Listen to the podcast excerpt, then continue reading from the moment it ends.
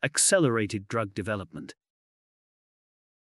AI has been shown to accelerate drug development, delivering new therapies and safer drugs at less cost and faster.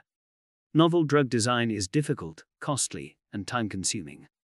On average, it takes $3 billion and 12 14 years for a new drug to reach market.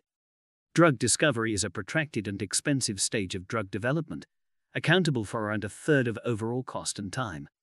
Thousands of molecules may be synthesized to develop a single preclinical lead candidate. Applying advanced computational techniques to vast datasets can streamline drug R&D by building holistic and reproducible disease models and developing more specific scalable therapies. The pipelines of healthcare companies are accumulating phenomenal quantities of new molecules with potential for a multitude of new treatments and therapies.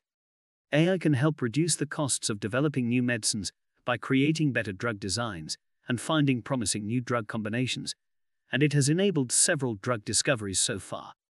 In 2020, for example, Ireland's Nuritas announced the first anti inflammatory to be identified with the help of AI.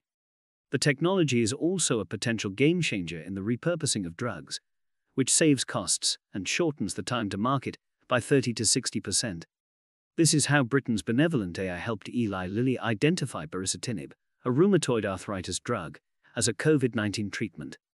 AstraZeneca is also using the company's computational R&D platform to sift massive public and private datasets for new chronic kidney disease therapies.